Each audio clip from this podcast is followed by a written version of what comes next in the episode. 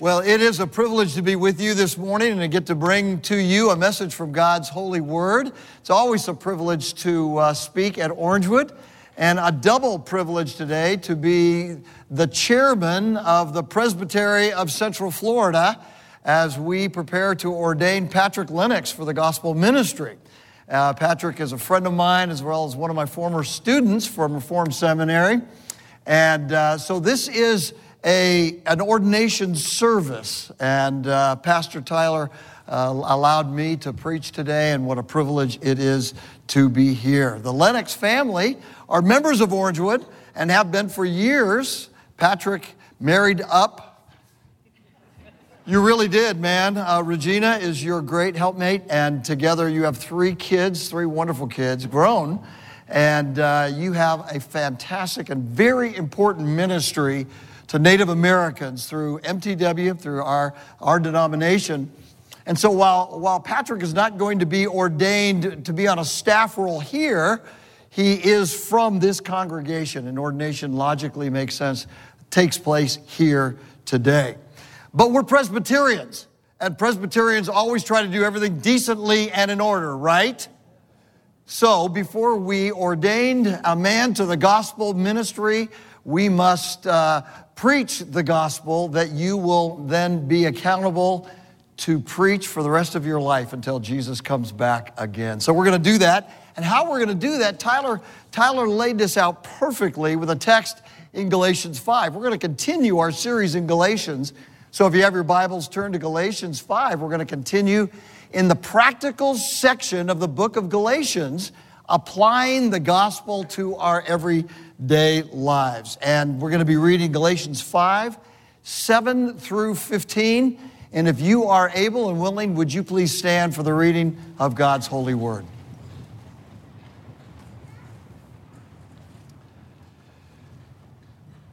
The Apostle Paul said under inspiration of the Holy Spirit in Galatians five, verse seven, he said, "You, Galatians, you were running well.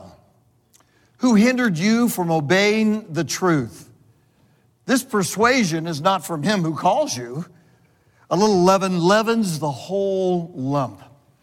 I have confidence in the Lord that you will take no other view, and the one who is troubling you will bear the penalty, whoever he is. But if I, brothers, still preach circumcision, why am I still being persecuted? In that case, the offense of the cross has been removed. I wish those who unsettle you would emasculate themselves. For you were called to freedom, brothers, only do not use your freedom as an opportunity for the flesh, but through love serve one another. For the whole law is fulfilled in one word, you shall love your neighbor as yourself. But if you bite and devour one another, watch out that you are not consumed by one another." This is God's holy word. Thanks be to God. Let's pray. Our great God, thank you for giving us your truth in a form that we can study it and look at it and apply it deeply into our lives. And so we pray that as we look into your word, Holy Spirit, you would be the teacher and we would be the learners. We pray that you'd forgive the one who speaks, for he has sinned. This morning, our goal is to see Jesus and him only, as we pray in Jesus' name. Amen. You may be seated. Well, what a privilege to be uh, studying through the book of Galatians, isn't it? Don't you love book studies? And the proper answer is, of course. As we study through books of the Bible, we get, we get the flow, the deep messages from God's holy word, things we talk about that maybe we wouldn't want to talk about, but when we study through God's word, he tells us, he sets the table for us. And so this has been a great study through the book of Galatians. And as Tyler said last week, we're in the real practical section, the applicable uh, nuts and bolts section uh, of, of, of the book of Galatians. But you may remember the flow of the whole book has really been the cross of Jesus Christ, hasn't it? Uh, the, if somebody were to ask you, what is the basic message of the book of Galatians? It's Jesus and Jesus only. It's that salvation is by grace through faith alone in the absolutely finished work of our Lord and Savior, Jesus Christ. And, and, and so that's really the book of, of Galatians. That's the flow of what it's about. It's cross-centered. And Paul has been stridently, unapologetically, harshly at some points opposed uh, to these unhelpful ideas that so many uh, uh, people have been adding into the teaching in the churches of Galatia. Uh, and so what we've been doing is entering into the, the stunning reality that the Galatians had gotten off the gospel. They'd gotten off the gospel so quickly, even in Paul's lifetime. So what we do today as we look at this text and unpack it a little bit is to understand how they got off gospel and how we can stay on the gospel as we prepare for an ordination service as well. It's so powerful uh, that, uh, Patrick, we get to look at the, I'm going to be making applications to you as well as to all of us as we go along here. And there will be a test at the end of the service here for you, I want you to know. But what Paul is, is really shocked about is the stunning reality that, that the Galatians had gotten off the gospel, the simple gospel. And we're starting to add into it uh, some of the Jewish legalistic ideas. And so I've got four points. We've read the text, now let's explain it and apply it uh, briefly before we move into our time of ordination. And it's a very, very important time of the church. But I want you to note, first of all, uh, the, the fact of our, our consistently inconsistent spirituality. And that's what Paul starts out with in verse, in verse seven a. He says, you were running well. Notice the verbs there. You what? Were running well. And as Paul starts, he, he raises a point that all of us really understand when we, when we look at ourselves, is that we are at times, unfortunately, consistently inconsistent when it comes to the gospel of Jesus Christ. And that's what was going on uh, in, in, in Galatia. Remember, the Galatian churches are spread out in a region in what we today call Turkey, Asia Minor back then, but it was a region of churches that Paul had evangelized forty-seven, forty-eight A D. He had started those churches, he had built those churches, and uh, and the Jerusalem Council also had already been held, Acts chapter fifteen, for those of you who uh, want to go look that up. In the Jerusalem Council, uh, they dealt with the big issue of, we can't add anything to Jesus. You can't add anything to the cross. None of the, the Jewish thinking can be added to the cross. And they were already adding stuff to the, go- to the gospel. They were already adding to, what is Galatians about? Salvation by grace through faith alone in Jesus Christ. And they were adding Jewish legalistic regulations, most notably circumcision, as Tyler eloquently talked about last week. You can go back and hear uh, that sermon. But I like this, I like this uh, metaphor of the Christian life. You were running well. I, the Christian life is, is, is, is, is that way, isn't it? It's like a race, but it's not, it's not a sprint. It's more like a marathon. Uh, Paul has other metaphors that he uses in the New Testament. He uses war metaphors. I like those too. Uh, but the athletic metaphors are everywhere in the ancient world, particularly in the Greco-Roman world that Paul was in. There were colosseums. It was a sports-saturated culture, just like ours is. And so he says, you were running well. And to use a great theological term, Paul is a little wigged out right now with the Galatians. I mean, he is, he is, he is wigged out. And the reason why is because it wasn't long after he'd evangelized them, discipled them, taught the gospel, and they're moving away from it. Because the Judaizers, these were Jewish teachers, had followed Paul wherever he went.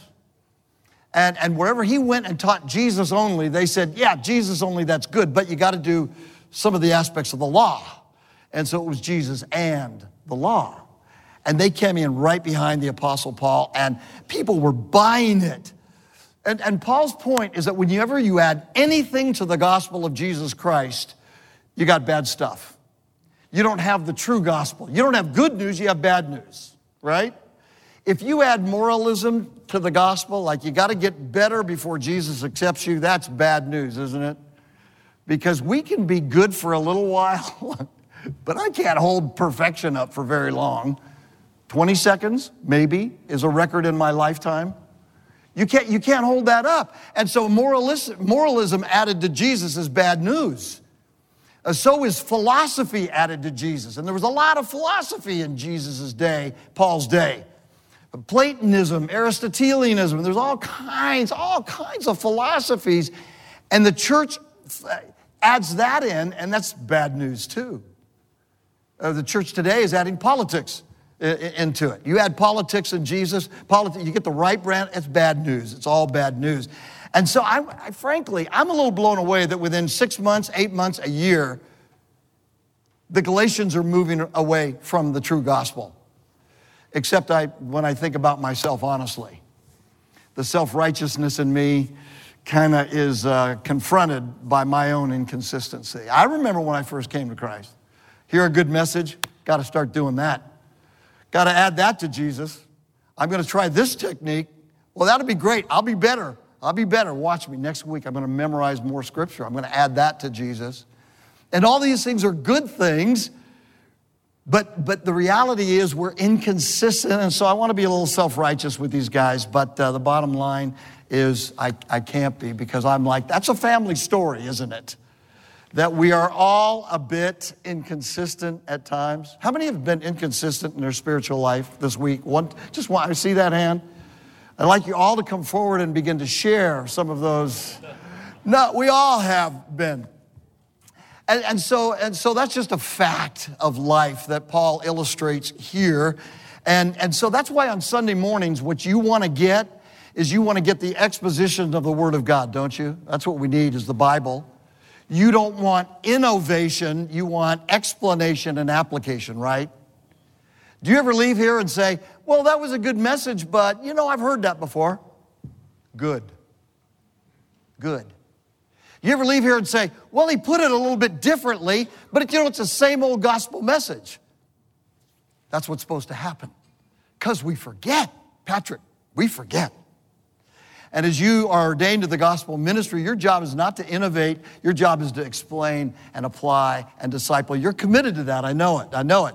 But I want to remind you of that, because otherwise it's so easy for us to get off gospel, for me to get off gospel. I don't want to raise uh, hands today.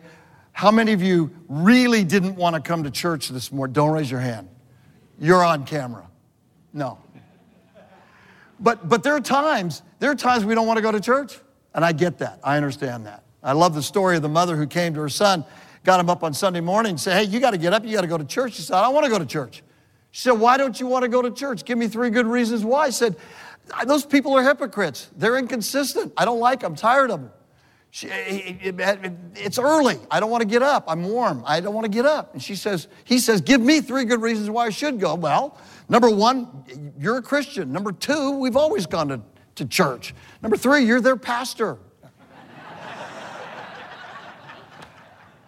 there, there have been times I didn't want to go to church on Sunday morning and preach. Today was one of them. I wanted to be here for sure. But how true it is, as Paul brings up, the reality of our consistent inconsistency. Now, he goes to the sources of why that inconsistency happens. I love it. He doesn't just leave it there. He shows us how that inconsistency in our lives comes to be. That's in verses seven b through nine. He says, who hindered you? He said, who hindered you from obeying the truth? This persuasion did not come from him who calls you. A little leaven leavens a whole lump. He says, you know, the reality is, and don't miss the who. Underline that in your Bibles. It's usually people, persons that hinder us from following the gospel. Uh, it's, it's, what are the sources that get us off gospel? It's people. It's persons. It's a podcast here. It's a sermon there. It's a book there. It's, it's, uh, It's hearing a friend lay, lay something on you and say, well, have you thought about that? It's, it's a who. It's your greatest enemy in the world, the evil one who hates you down to your core. And Satan hates you because he hates God. He wants you to get away from the gospel and innovate on the gospel because he wants to destroy your life. It's the who. Who? And then he says, who cut in on you? Who hindered you? The idea of being cut in on is, uh, who hindered is the idea of being cut in on. Uh, and, and so there are some people who cut in on your good run. You're running well, but they cut in front of you. And I, I love that analogy of being cut in, because it reminds me of the time I did a, uh, a Muddy Buddy uh, r- race with my daughter-in-law, Allie. I was to do the first part on the mountain bike. And and then she was picking up the next leg, and then I would take, you know, that that kind of, and so I'm I'm getting ready to go, about ready to shoot, the, fire the gun off. I look over my shoulder. There's this big dude in back of me, dressed like a ninja in all black. He was mean looking. He looked intent. I'd never done anything like this before. I'm an ordained minister of the gospel. I'm a very gentle guy, you know. I'm sitting here. All of the gun goes off, and he blows by me, and I almost go flying over, and. I, I, my first comment was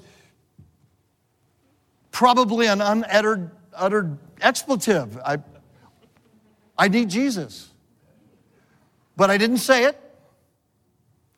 And I, I did pray that by the next hill, he would have something traumatic happen to his mama.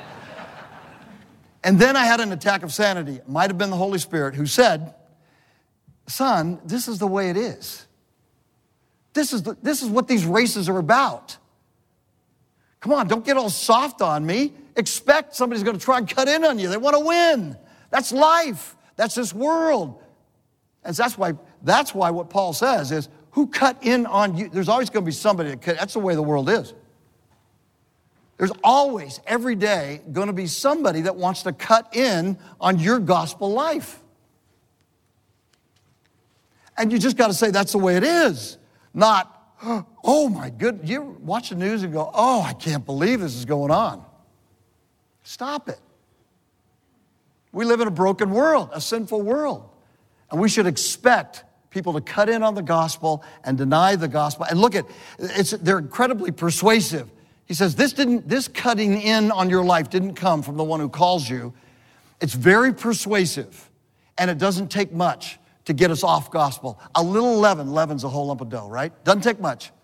And you get off on a train of thinking away from gospel uh, truth, and uh, it really throws us off. I love that Orangewood is offering this class on progressive Christianity, which is not progressive at all. It doesn't take much. Sounds good. Sounds spiritual, doesn't it? And it'll get you off course. And so the Apostle Paul says to the Galatians, hey, understand, understand the, the reality that uh, uh, we are consistently inconsistent in our spiritual life, but you gotta know the sources of who is influencing you. And so my question to you is, who are your major influencers? Who really has a great amount of authority over you? Uh, and who might be influencing you? Well, then he moves on quickly to, to verses ten through eleven, where he gives the call to gospel orthodoxy. I love this because he gives the call to go- gospel orthodoxy in verses ten or eleven. Look at verse ten, he says, I like how Paul puts this. I have confidence in the Lord that you will take no other view than the gospel that we have taught in the past. Have you ever had anybody say that to you? Uh, maybe it was your boss. Hey, I see you doing this, but I have confidence that you're going to keep following the way we do this. You know what that means? You're doing this, stop doing it. Get back on track. So Paul's being very gentle here, very nice, but he looks, but, but remember, he's an apostle of Jesus Christ. He's a representative of Jesus Christ, and his major call in life is to lead disciples to follow Jesus Christ. So he says, he said basically, get back on gospel orthodoxy. And orthodoxy means right belief. Right belief. And when you don't have right belief of the gospel once for all delivered to the saints, what do you have? You have heterodoxy. You have heresy. You have false teaching that will lead you astray. Um, and so he has confidence that they'll come back to the true, true gospel. And so, Patrick, there it is, huh? Application. You're going to have somebody else charge you here in a minute, so I, this is not officially a charge. Well, it, yeah, it is. But I know you're not going to get off gospel. because Regina will make sure, if you do, to let you know how easy it is for us to get off gospel. But the reality is we need orthodoxy. Because as we'll see in a minute, orthodoxy leads to orthopraxy. Biblical truth leads to right actions, doesn't it? You can never have a right lifestyle if you've got false doctrine motivating you.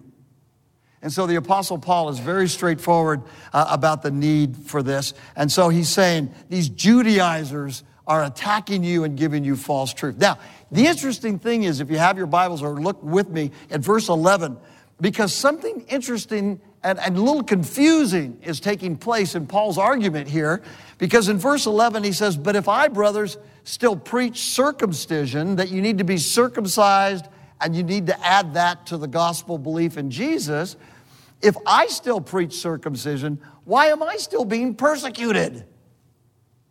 In that case, the offense of the cross has been removed.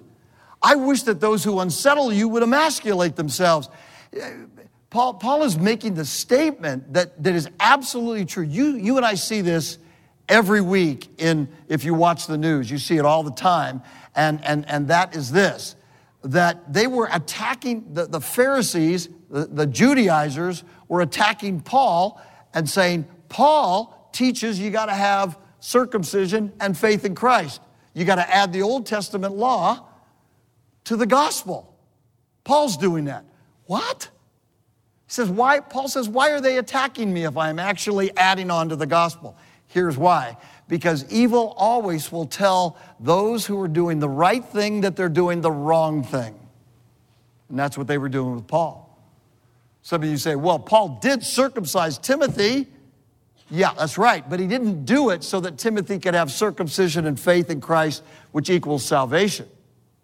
He did that just so that he wouldn't offend the Jews unnecessarily. There are, there are steps we take when we're evangelizing people so that we don't unnecessarily offend them. And that's what Paul was doing when he circumcised Timothy. But now they're saying, Paul, you are a hypocrite because you teach circumcision. Paul says, if I do, if I'm adding Jesus and something else, why am I being attacked by the Judaizers? Why are the Judaizers saying that you Galatians shouldn't listen to me? He says, if I'm teaching circumcision, the essential offensiveness of the cross is taken away. And the cross is offensive, isn't it? Um, if you're with us for the first time and you stumbled into this application in Galatians, go back and listen to some of the other sermons. And um, if you're with us for the first time and not, and not a Christian, we're glad you're here. We want we want you to ask questions and kick the tires, and but but we want to tell you that Christianity is essentially a, a very offensive religion. Now, it's not offensive when we say to you, God loves you and has a plan for your life. That's not offensive, is it? It's not offensive when we say to you uh, that that um, that God knew you before the foundation of the world and He knows the best way for you to live. That He takes you exactly as you are and loves you too much to leave you that way. That's not offensive. What is offensive is this, is when the gospel says you can't be good enough, long enough to earn a place with God and undo your sins and be accepted as a daughter or son before Him. Christianity is not religious. It's offensive to say, I can't measure up. But the good news is, Jesus did for us, right? The good news of the gospel, see, you don't have good news until you have bad news. And the good news of the gospel is that even though you and I can't measure up enough, Jesus did in two major ways. He kept the whole law in its perfection. Theologians call that the active obedience of Christ. He obeyed the law perfectly for you and me, and then He took our curse on the cross.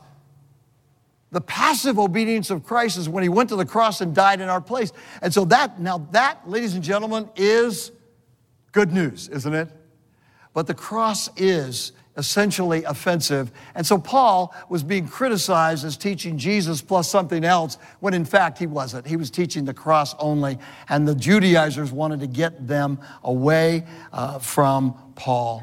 And so Paul, Paul is looking at the, the Galatians, and he says, yeah, we're a mess sometimes. And if you're new to Christianity and you look at Christians and you say, I expected them to be perfect, you are in for a rude awakening, aren't you? We're not. We're a mess at times. Uh, some of you sinned three or four times before you got here this morning. I just want you to know. We sin in word and deed, omission and commission. We just do. We just do. We need Jesus every day. We need grace every minute of every day. We need the cross every minute of every day. And that's the gospel once for all delivered to the saints. So Paul talks about the, the fact of our consistent inconsistency.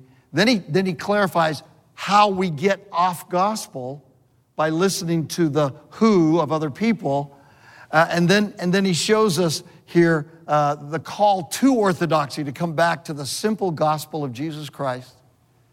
Uh, and then he wraps it up by showing how orthodoxy and orthopraxy go together. Look at what he says in verse thirteen.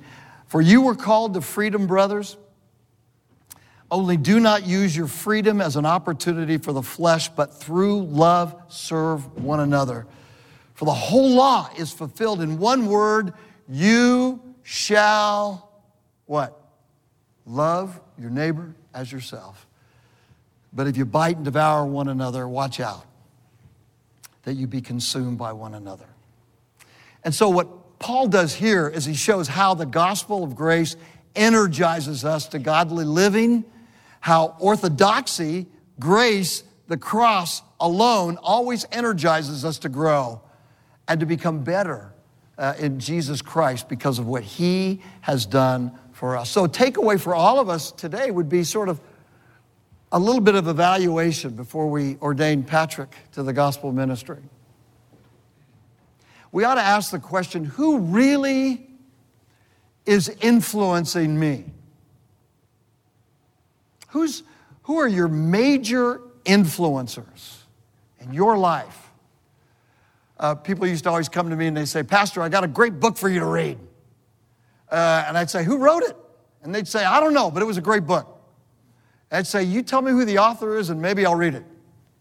And the reason is, is I want to know who wrote that book.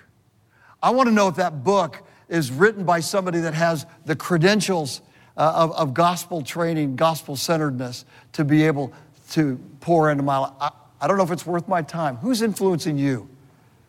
Who's influencing me? Are good questions. Uh, n- number, number two, uh, do I need... Do I need a refresher of the gospel? Have I gotten, have I gotten off gospel? Do I need to, God forbid, read the Westminster Confession of Faith again? God bless you if you do. thirty-three chapters. It's very, you had to study all thirty-three chapters, Patrick, and be ordained, be examined in all thirty-three chapters. But it's orthodoxy. Maybe we need to read the New Testament again. Just read the whole New Testament through to have our mind set straight. And then, and then where am I serving? Because orthodoxy always leads to orthopraxy, to practice. So this is very practical, nuts and bolts kind of stuff, and very applicable for all of us as we follow Jesus Christ, but also a big reminder about what a pastor's job is uh, and a missionary's job is as you teach the gospel of Jesus Christ. Applicable for me, applicable for you. What's your takeaway today?